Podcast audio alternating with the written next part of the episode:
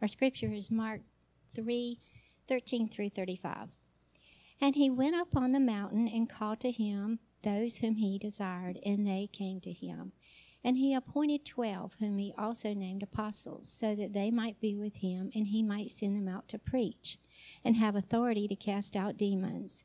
He appointed the twelve Simon, to whom he gave the name Peter, James, the son of Zebedee, and John, the brother of James, to whom he gave the name Boanerges, that is, sons of thunder. Andrew and Philip and Bartholomew and Matthew and Thomas and James the son of Alphaeus and Thaddaeus and Simon the Zealot and Judas Iscariot who betrayed him. Then he went home and the crowd gathered again so that they could not even eat. And when his family heard it, they went out to seize him, for they were saying, He is out of his mind. And the scribes who came down from Jerusalem were saying, He is possessed by Beelzebul and by the prince of demons he cast out the demons. And he called to them and said to them in parables, How can Satan cast out Satan? If a kingdom is divided against itself, that kingdom cannot stand. And if a house is divided against itself, that house will not be able to stand.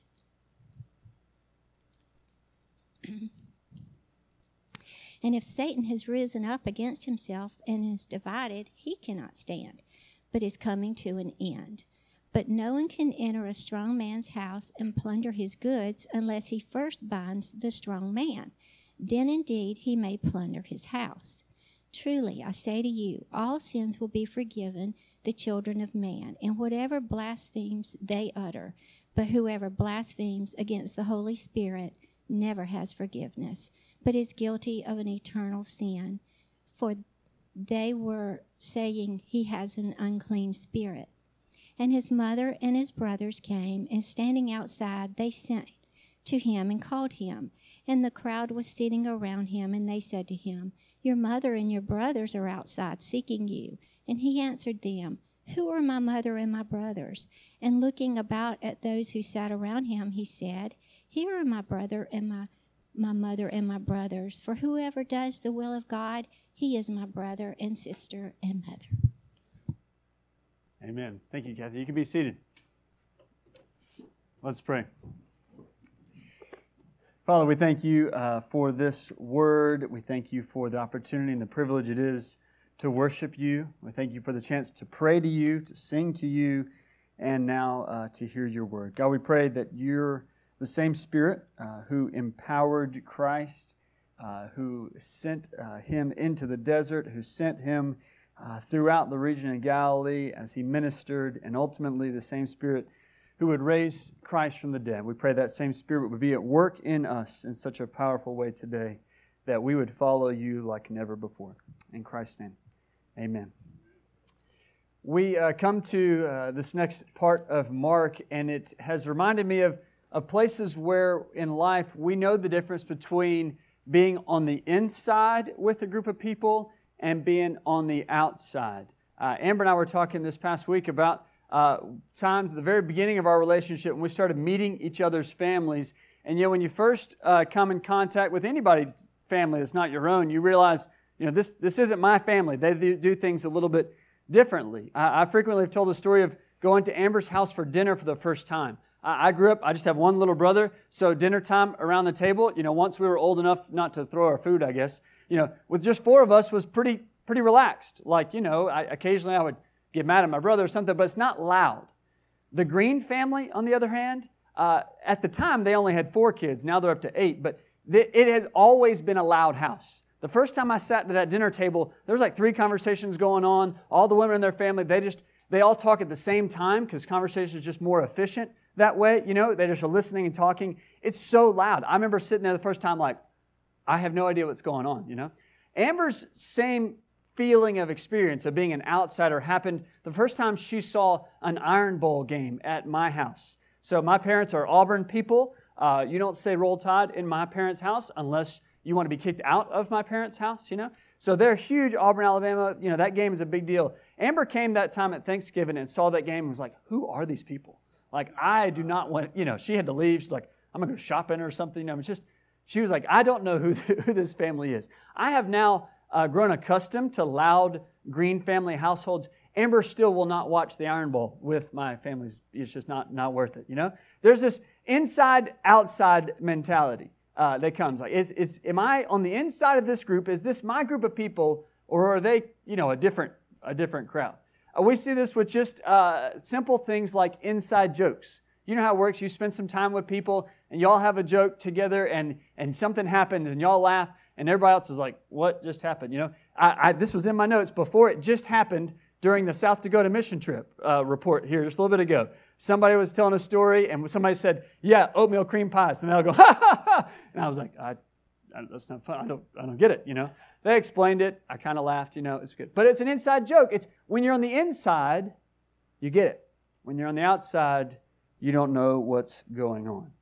In a season of life where it feels like everything is divisive, it's probably more important than ever to figure out what does it mean to be on the inside? Who's on the outside? Who's on the inside? And of course, most importantly, who's on the inside with Jesus? No other group matters nearly as much. There's not any comparison. If we want to figure out if there's one group we want to be on the inside with, it's Jesus' group. And that whole book of Mark, this Gospel of Mark, is really a presentation to all of us to have the same offer, the same invitation given to those first disciples is given to us. That Jesus calls us to follow him. So we've called this series through the first half of the book of Mark, Follow Me. All of us, we have this deep core desire for acceptance and love. We, we want to be accepted into the right group and the right family. We have this deep desire for affection to be on the inside. And so when we go through this story, as we continue through this account of Jesus' life, we, we want to see where Jesus is, is inviting us in. The problem is sometimes the group that comes in and the group that's on the out isn't quite like we would expect it. And so we want to follow through this and ask who, who's on the inside, who's on the outside, and, and what determines the difference between the group. And the question I want to leave you with today is where are you? Where are you? Are you on the inside or are you on the outside? And before you rush to, to answer that, be patient and let's walk through this and make sure you're answering that accurately. The first section, I didn't ask uh, Kathy to read the whole thing, but the, the part right before she started reading is actually starts in verse 7. And uh, it starts with this group of outsiders. And so the first group I want to see, the first point uh, in your outline today, is that there are outsiders come in seeking Jesus. Outsiders come in seeking Jesus. If you've been following with us through Mark, if you go back and read the first couple chapters, you know that Jesus' popularity is starting to grow. There is a huge crowd that is beginning to follow Jesus, and every chapter, every section, that crowd begin, at this point feels like it's continuing to grow. Uh, last Sunday, we saw in Mark 2, the house was so full that for somebody to get to Jesus, they dug a hole in the roof and came in through it. That's how big the crowd is. They can't, they can't even get to him. Here today, the, the story goes even further. Listen in, in verse 7 to this, this group that's describing, uh, that's being described as following Jesus. Jesus says he's around the sea, so he's at the Sea of Galilee. That's where he's, he's preaching from. And then it says, so people from Galilee, the region where he is, are following, plus people from Judea and Jerusalem, which would have been to the south. Then there's a group from uh, Idumea, that's just a group to the southeast. Then there's a group from across the Jordan River, that was even further east. Then there's a group from as far as Tyre and Sidon, and that's a hundred miles away to the northwest, full of Gentiles. So basically, what he's doing is he's saying, Jesus is here. You know the map, the little red dot, you know, you are here. Put it on the Sea of Galilee. And then Mark just drew a circle a hundred miles in diameter and said, People are coming from all over here to come see Jesus.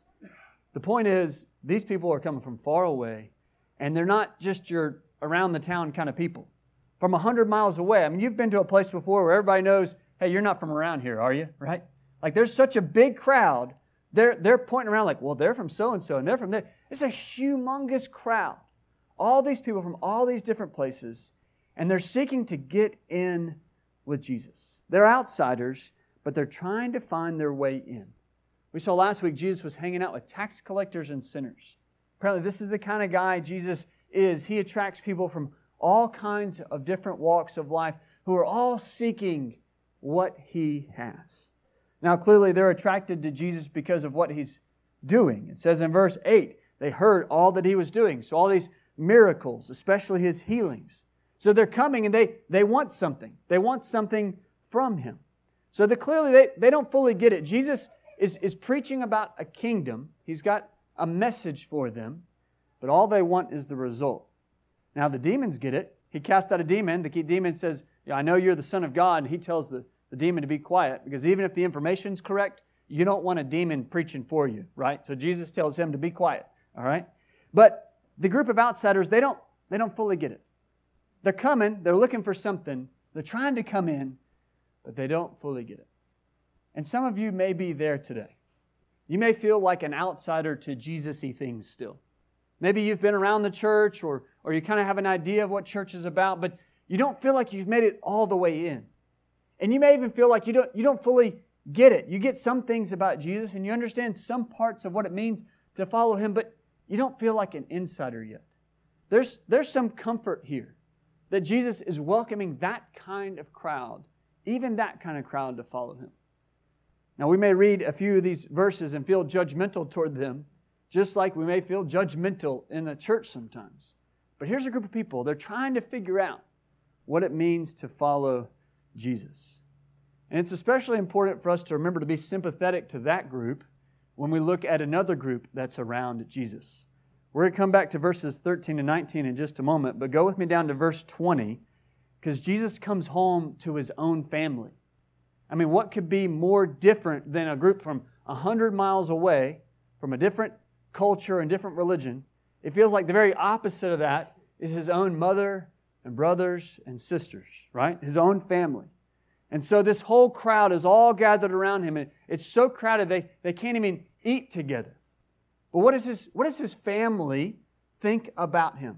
This is who Jesus grew up with, right? What, what do they think about him? Maybe, maybe they think, uh, how do you think they respond when he comes home with this big crowd? Maybe they're going to say, hey, they're, they're excited that their, their own Jesus has got this growing ministry.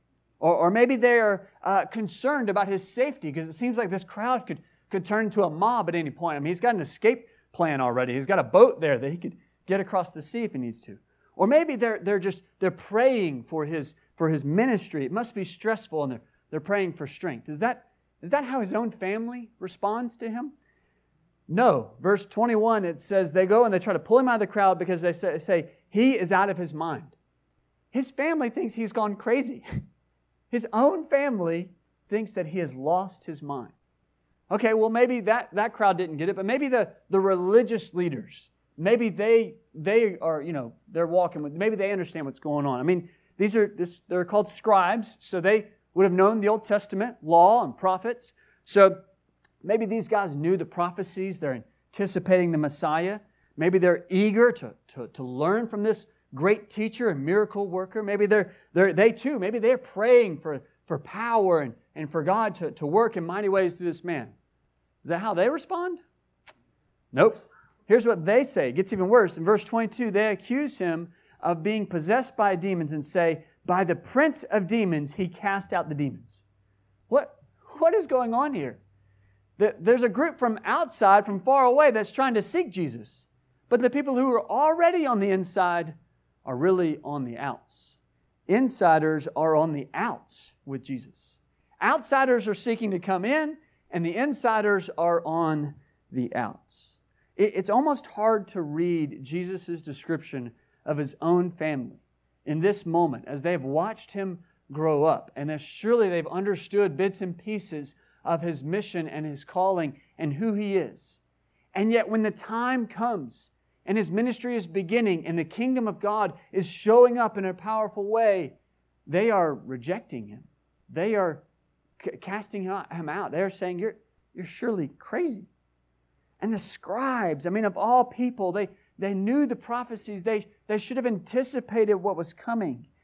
And yet, though they too should have been insiders, they are on their way out. They are bi- biological and religious insiders. and yet they're on the outside. Mark uses an interesting technique that if you go through Mark's gospel, you'll find this a few times. He mentions something, then he mentions another topic, and then comes back to the first thing. Makes like a sandwich. That's the, that's the technical Bible study term. It's a sandwich.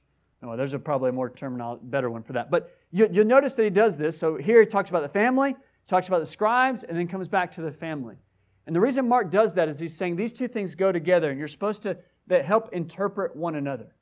And in this case, it's two groups that should have known what was going on with Jesus, and yet both of them miss it. And unfortunately, that happens far too often, doesn't it? Groups of people that should be on the inside with Jesus tend to be the people who miss him. The people that, that are right around Jesus can be the ones who miss him. Sometimes, like this biological connection, it can be a group of people who have always had family in the church. Maybe you're like that. I, am like that. My, my, my, my parents, their parents. Maybe you grew up around the church. You were always there when the doors are open. Maybe they're kind of group of people that being Christian is just a part of what it means to be in the family. That happens in, in Southern culture more often than not. That, hey, everybody in our family, we're, we're, of course we're Christians. What else would it be? We're just, we're all around here together. And yet it's easy to be close in proximity around Jesus and totally miss him altogether. Totally miss him altogether. Jesus' family proves you can be around him and yet not know him at all. Not know Jesus at all. Being around him doesn't mean you know him, and being religious doesn't mean you know him. The scribes, they, they knew the book better than you and me, probably. He, they knew the book, they kept the rules. They were right there around him. They, they saw the Messiah in the flesh, and they missed him. You can, you can warm a seat, you can do things in the church, you can be religious, and miss Jesus altogether. Being right around him doesn't mean you know him. Knowing him is having a relationship, following him, seeking him, loving him, and receiving love from him. The family, the religious leaders, they, they never truly abide with him. They're just around him. And it's not the same. There's a big warning here, I think, for the church, our church, the Southern church, the church worldwide, because you can look like you're on the inside and yet be on the outs. If you never take an honest evaluation of your own spiritual life, your own Christian walk, then you, you could miss it.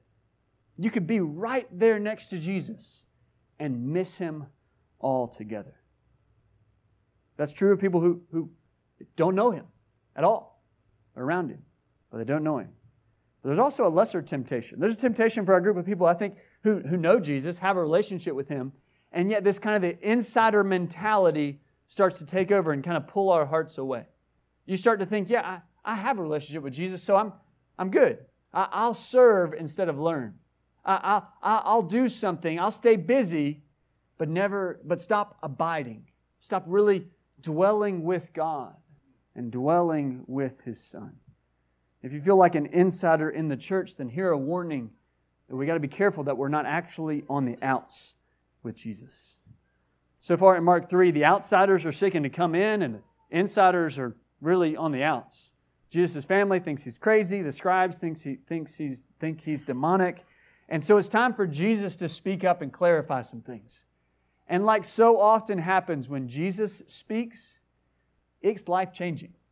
And it can be life changing for you and me if we listen, if we really hear. We could be around it today and miss it if we don't really hear. But here's Jesus' message. Jesus, it, it, Jesus, for us, I think, has the same message for us, and that's that Jesus rescues us out of captivity. Jesus rescues us out of captivity. In order to truly be on the inside with Jesus, we have to recognize that we need to be rescued out of something else. We need to be rescued out of captivity. Jesus directly refutes the claim, of course, that he's demonic. Of course, that's insane. He says clearly uh, in 23 24, How can Satan cast out Satan? If a kingdom is divided against itself, that kingdom cannot stand. So he's saying this doesn't, your, your accusation that I'm demonic, Jesus says, that's, that just doesn't make sense. If Satan was the one casting out Satan, it's like a king of a castle attacking his own castle, bombing it, shelling it, trying to destroy it. That, that's not going to work. That's not what's going on here. But Jesus tells another parable or metaphor to understand, for us to understand what he is doing to Satan. Verse 27, he says, But no one can enter a strong man's house and plunder his goods unless he first binds the strong man. Then he indeed may plunder his house. So Satan is like the, an evil king, an evil ruler of a castle. And he has taken captive a whole bunch of people and locked them away in the dungeon. And so Jesus is saying, it's not like the movies where some spy can kind of sneak in behind closed doors and release the captives. It doesn't. Movies make it look like that. It doesn't happen that way. Jesus is saying, if you're going to release captives from the prisoner, from the dungeon, from the castle of this evil king, you have to deal with the evil king first. You have to go to the evil force first, defeat him, bind him, and then you can release the captives. So Jesus is saying that's what he has come to do. Jesus is the king of the good kingdom, and he has come and he is binding the strong man, binding the evil ruler, Satan himself. He has come to crush him, to defeat him once and for all, so that he can set us free. Satan's ultimate weapon is death, and the temptation he uses to lure us into that uh, destruction is sin. That's how he brings us into his grasp. And once we're captives, we can't get ourselves out. Prisoners cannot get themselves free. It takes somebody else coming to rescue us, to get us out of captivity. Tim Keller, one pastor, said, uh, Before Jesus can do something in us, he had to do something for us. Before he does something in us, he has to do something for us. The gospel, the good news, is first and foremost a proclamation of what Jesus has done. When Christ on the cross says, It is finished, he's saying, This is what I have accomplished for you. You had no part in it. We don't set ourselves free. We don't work hard enough to be prisoners worthy of rescue. No, we are sinners. We are captives. And Christ has come and he has bound the strong man with his death on the cross forever paying our debt, and his resurrection from the, from the grave, leaving behind an empty tomb, forever destroying Satan's final weapon. The, bound, the, the strong man has been bound, and Jesus has set us free. Do you see what's, what's happening here? Jesus, the, the scribes are trying to accuse Jesus of being on evil's side, and he is showing them just how wrong they are. He is the guy who has come to defeat evil once and for all. To be a Christian is somebody who believes that, believes what Christ has done for us. And somebody who believes that is forgiven their sins. And if you take that, that's what makes these next two verses, next three verses, a lot clearer. If there's any verses I've probably been asked about more than any other, it's this next part and the, the, the parallel parts in the other Gospels. 28 through 30 uh, seems kind of scary. It talks about this unpardonable, unforgivable sin, about uh, blaspheming the Holy Spirit. And so people are always concerned Am I, am I doing that?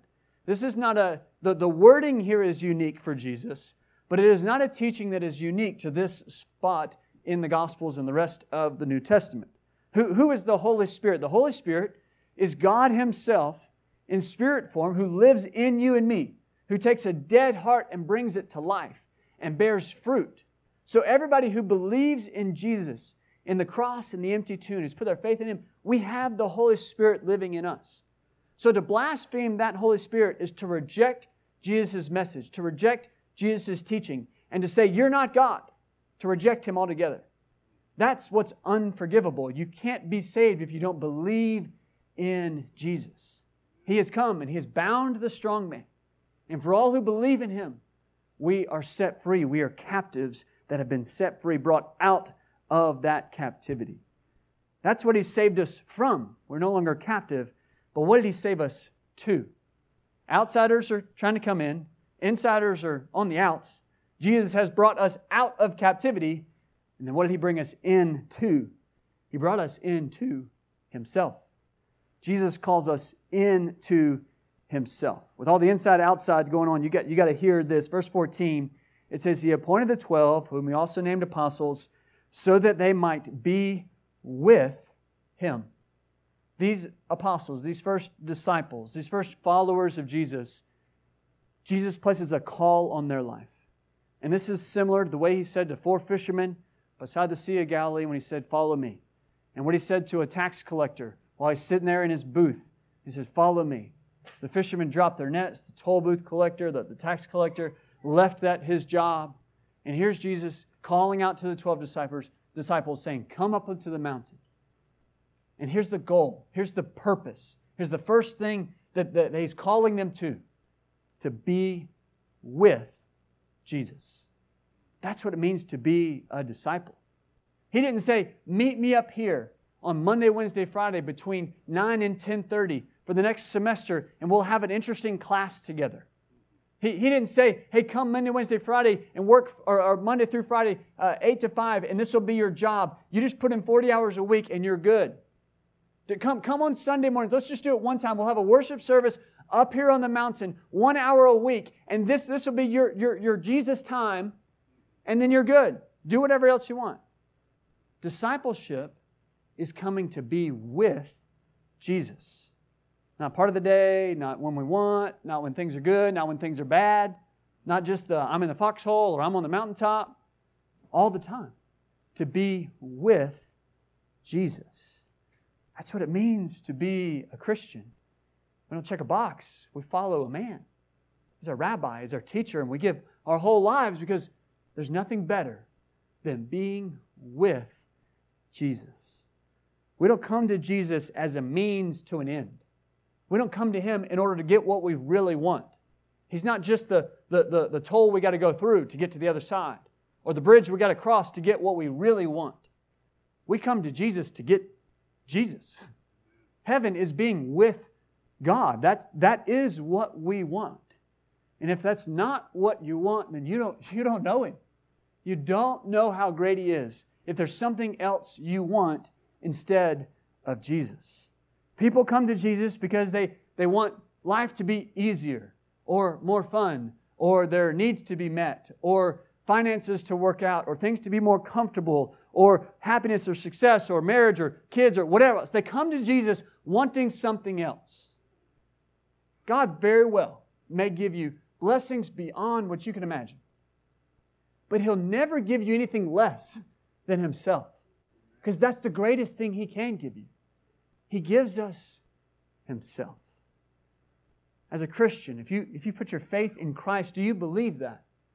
Do you wake up tomorrow more excited to be with Him than to make money, to achieve some goal, to accomplish some list, to check it off? If so, then you'll enjoy time with Him tomorrow, and the next day, and the next day. How's your, how's your time in the Word? How's your time in prayer? Are you seeking Him just to know Him, just to be with Him? Are you trying to get through Him to something else? Jesus calls these disciples, and the first thing He does is He calls them to Himself.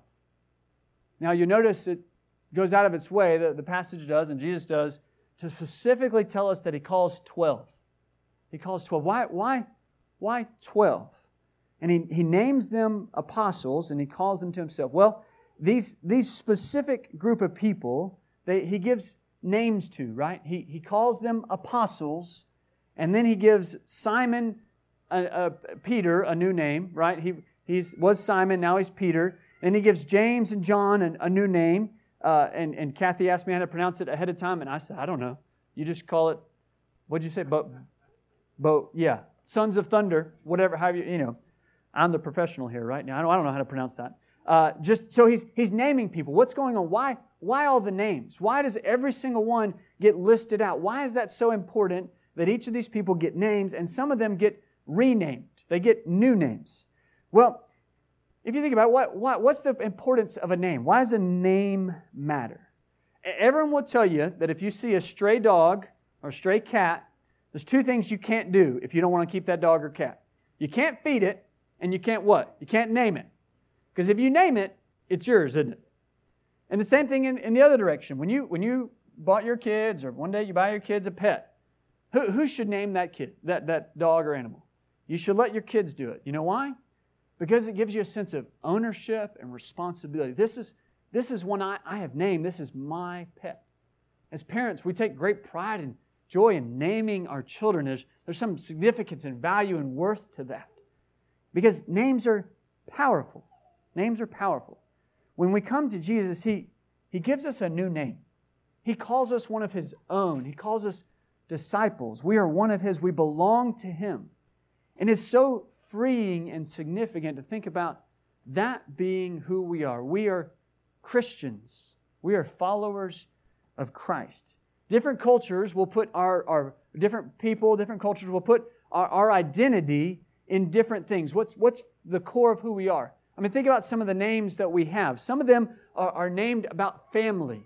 So names like Williamson, Isaacson, Peterson, Jacobson, right? Those are all sons of so and so. That your name, the core of who you are, is about your family. Many names come from jobs that we have baker, fisher, mason, sawyer, potter, dyer. I didn't think about that today. Somebody who dyes cloth, that was their job. You have a name that comes from your job. How would you describe yourself to a stranger? Somebody asks you to introduce yourself, you give your name, and then the first detail out of your mouth. Is it about your family? Is it about your job, your career, where you went to school, students, about where you go to school? What, what is that? And I know I'm not I know it's semantics and you're just trying to introduce yourself. I'm not critical of that. But think about what is you what do you think is the very core of who you are? Because if it's tied up in a job or a family or a position, what happens if that gets taken away? What happens if that gets taken away? It shakes you to your core. If you lose your job, if you lose your family, if something tragic happens, does your identity go with it? Or can you still be you if that thing doesn't exist. Here's Jesus looking at 12 men and saying, I'm naming and renaming you. You are my apostles, you're my disciples. That is the core of who you are. This is who you are. You are followers of Christ, you are Christians. That's who we are. So many athletes, after they retire, just can't figure out life, can they? Athletes have such a short shelf life, so to speak, right? They retire at 30 or 40 or something, you know? And for their whole life up to that point, the definition of who they are has been this star athlete. Now that's taken away, and they got to figure out again who, who are they? But listen to what Jesus is offering. He's offering to call us to himself and to call us by a new name. John 10 tells us that Jesus is the good shepherd. You know what the good shepherd does? He calls us by name. He knows your name. He has given you a name. And He calls you to follow Him. And I tell you, man, I need to hear that. It is easy to wrap my identity in this, to feel like this is who I am. But this is no more who I am than you doing what you're doing is what you are. We are Christians first and foremost. Then in verse 35, remember that we had mentioned Jesus' own family had rejected him. And then our verse for this, this month is whoever does the will of God, he is my brother or sister or mother. Jesus is elevating this status of being a Christian, being somebody who follows God, being a part of the family of God. That is more important than even our own biological families. It means you and me and here together. This is what's most important. We are together. Now, ideally, of course, your biological family would also be here too, right? So he's not rejecting biological family, but when biological family is rejecting Jesus, we are closer to other Christians than we are to our own families. And that's what Jesus is doing when he called 12, specifically 12. The first hearers of that message, when they heard 12, they would think of the Old Testament, the tribes of Israel. Jacob had 12 sons. These became the 12 tribes of Israel. And Moses goes up on the mountain after Israel has left Egypt, and he calls the 12 tribes to himself and those 12 become a new nation, a whole people, and they are the people of God. And so here Jesus calls 12 disciples to himself, and he's saying, This is the new nation of the people of God. God's people are the spiritual descendants of those 12 tribes, of 12, 12 disciples. It's no longer about an ethnicity. It's no longer about following an Old Testament law. It's about do you know and follow Jesus? If so, you are a part of the people of God. That we have been invited in to be with Jesus and to be with one another. Being a Christian is about being a part of God's family together, the brand new people of God. That we would follow him together. He called them up on a mountain and he called them to himself and to one another. If you are in with Jesus, then you are in with his family. We are each other's ride or die, you know? This is, this is our group of people. This is our family. This is God's family together. We've been saved out of captivity. We've been saved into a relationship with Jesus. And there's one more direction you got to see. Verse 14 and 15 He appointed 12, whom He called apostles, so they might be with Him, and He might send them out to preach and to have authority and cast out demons. You see, we've been called into a relationship with Jesus to be with Him, and Jesus sends us out with a mission. Jesus sends us out with a mission. Like the first disciples, when Jesus calls us to Himself, then He sends us out for a purpose. We, uh, Alex and I, Alex Cook and I uh, have this podcast we've been working on. We're working on season two. We met with the church planner this week, and uh, he was talking about. I asked him, "What when? What do you look for to make a? When is a church healthy? When's a church healthy?" And he said, "You know when a church is healthy is when it's multiplying, when it's reproducing, when it's making more of itself. You see, if we only come in and never go out, then we'll just huddle up here and nothing will ever happen. Jesus called 12 to himself but then he sent them out for a purpose. Our name, our identity, being Christians, comes with a mission, comes with a plan. Ephesians 2:10, you are God's workmanship created for good works which God prepared in advance for you. We have work to do. We have a mission to do. Which is why we celebrate mission teams. We want to hear back about things that God has done in them and through them, like we heard from the South Dakota team. Tony gives me a call just about every other week with, with a story. If you've gotten a, a, Tony call like I have, you know how much you enjoy those. Say, hey, brother, I just got a story for you. And this is how the story goes. I, when he says that, I can write the script for the story he's going to tell me. It's, uh, it's, it's going to be, hey, I met this guy. And then it goes one or two ways. You know, it always starts with, I found a, a way to talk to him about something cars, working, whatever, family, grandkids, something. And in one or two ways, either he was a Christian, figure out he was a Christian, and we prayed together, or figured out he doesn't know the Lord, and I either shared the gospel with him or uh, invited him to church or pray with him or all the above, you know? Because when we're, when we're on mission, when we're living to say, hey, this is who I am, I'm a Christian, I want to share that with somebody. I want to live this out in such a way that other people see him too. You read the, the Gospels, you read the disciples here being sent, called to Jesus, and then sent out. You say, well, I, I'm not a preacher. It says to to preach and it says they have authority over demons. What? I, that's not me, right? He's saying you have a ministry of word and deed. Word and deed. We go out with a gospel, with a message, and we serve, we use our gifts to be a part of the good kingdom that has conquered the evil kingdom. You and I, remember, we're not in charge of binding up the strong man. Jesus has already done that. Now we just live as witnesses to the good kingdom and seeing that kingdom go out throughout the world. I've watched all of you step up to things like volunteer to restart our children's ministry and our nurseries. I've watched you serve around here and around town and around the world. When we use our gifts, we're displaying the one that we love, Jesus. And we're living for his mission.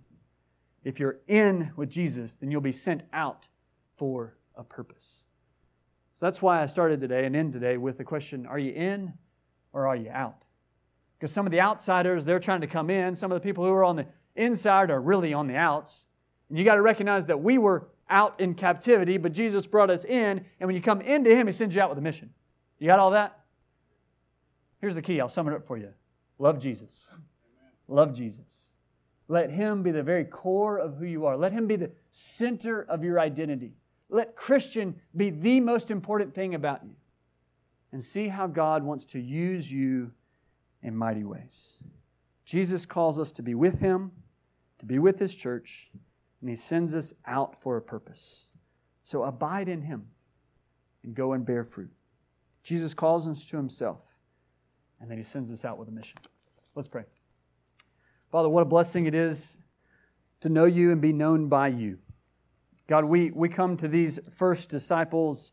And in many ways, we are intimidated by some of the things that they do and accomplish later on. We're intimidated by uh, the power they had. But God, we come and we just are honest before you and we recognize that's, That's the same Spirit that empowers them, empowers us. So, God, we thank you that you have done the work. You have paid the price. You have defeated the grave. And you have called us to yourself. God, may we not go on pretending that we're on the inside if we're really not. May, if we are on the outside, God, may we come seeking you earnestly and humbly, begging for you to make yourself known to us so that we can truly walk with you. God, whatever else it may look like, Lord, we, we want to be in with you. So, God, by your great power, by grace alone, God, bring all of us along with you up on the mountain to meet with you. And then, Lord, send us out. Send us out powerfully with a mission, with a purpose, with a plan. Because, God, we, we want to be a part of a group of people that makes an impact in this world, not for our name's sake, but for yours.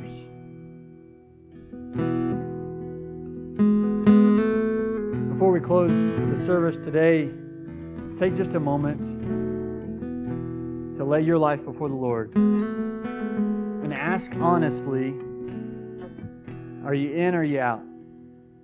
Are you on the inside with Jesus? Or are you just pretending, going along with the crowd? If you're on the outside, then the invitation is open for you to come in. Jesus preached if we repent and believe, and we become a follower of Jesus. So if you're on the outside, I'm asking you to come in. Come in and follow Jesus, and it will be the greatest thing ever. Repent and believe in Him today. If you are on the inside, if you know Jesus, and I'm asking you to be sent out with a mission, with a purpose, with a plan that God prepared for you. Don't sit still for too long.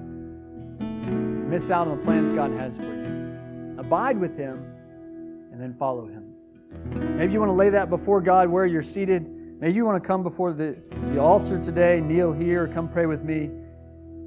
And I pray that you would let God speak to you in such a way that you're, you know whether you're in or whether you're out and how God's moving and directing your life today. God, move in our hearts. We know only you change us. Only you can change us. So we ask you to do that even now. In Christ's name.